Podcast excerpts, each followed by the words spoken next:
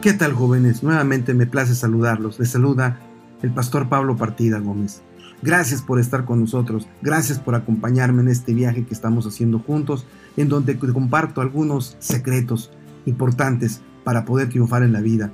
Y todo esto no basado en mi propia sabiduría, sino en la palabra de Dios, de donde viene la sabiduría total para que tú tomes las mejores decisiones en tu vida. Recuerda, querido joven, no llegamos a la meta por accidente.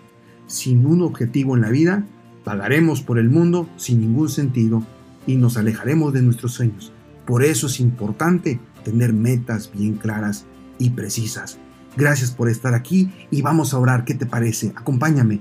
Señor, te pedimos que nos vuelvas a iluminar al estudiar tu palabra.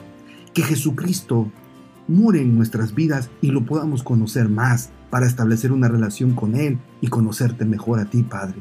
Y que tu Espíritu nos dé el entendimiento para que cada vez que escuchemos tu palabra quede grabada en nuestro corazón. En el nombre de Jesús. Amén. Hoy quiero hablarte de un tema muy interesante que tiene que ver con tu desarrollo como joven que eres. Muchas de estas cosas a mí me hubiese gustado que mis padres me las dijeran, pero no siempre se pudo. Y hoy me he comprometido a hacerlo cada vez que puedo y hablarle a cada joven como un padre. Y yo quiero darte una lección que aprendí en la Biblia y que lo aprendí en la vida y que creo que es cierto. El peor enemigo del hombre es el hombre mismo.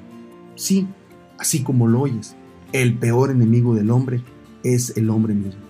Te he dicho que existe Satanás y que él es un agente que está siempre en la mejor disposición de destruir a todos los jóvenes y a toda la humanidad.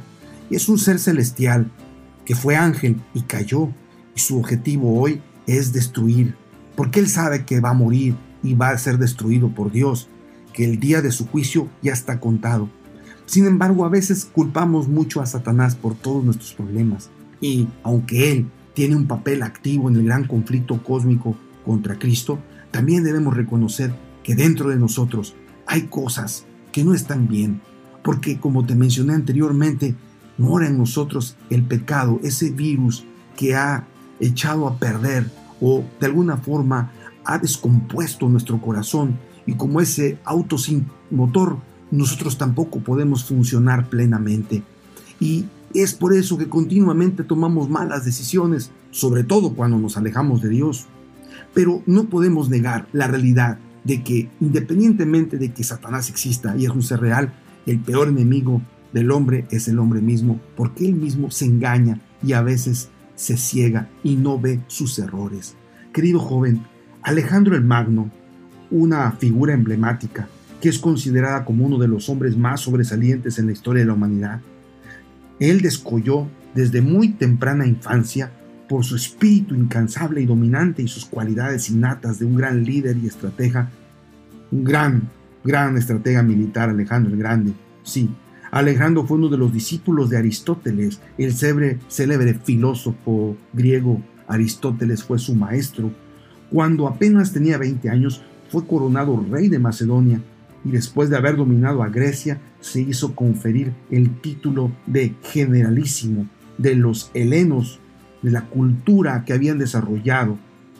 Y fíjate que para poder tomar las riendas de ese país, no cualquiera, además juntó a todas las pequeñas islas griegas y las unificó y inició una lucha contra los persas y penetraron hasta el Esponto, un punto importante en sus estrategias militares. Y su gran adversario fue Darío, sí, Darío el Grande, a quien logró vencer en una batalla que se llama la Batalla de Gránico. Muy pronto se apoderó de Tiro, de Sidón y de muchas ciudades alrededor del mar Mediterráneo. Penetró con sus tropas hasta el África, conquistó Egipto y fundó la ciudad de Alejandría, que de alguna forma rememora su nombre.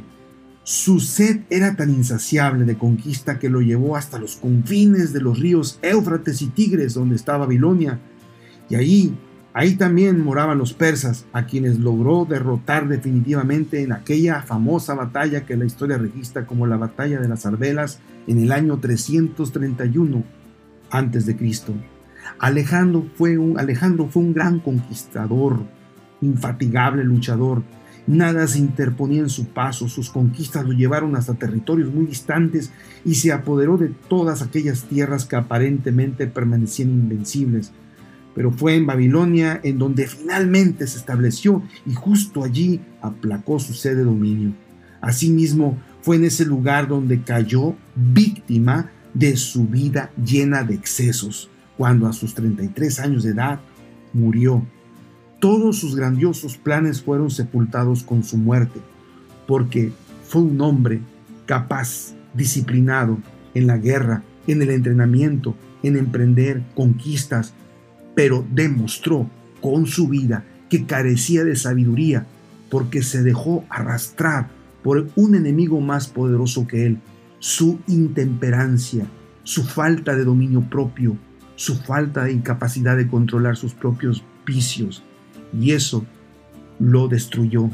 Y esto ocurre cuando falta dominio propio. Alejandro fue una gran estrella fugaz que dejó solo la gloria de su conquista y fue capaz de dominar naciones y ejércitos, pero no pudo controlarse a sí mismo. No pudo controlarse a sí mismo. Que esa no sea tu vida, querido joven. Grande, exitoso, pero que no pudo dominar sus pasiones, no pudo con él mismo. Él fue su peor enemigo.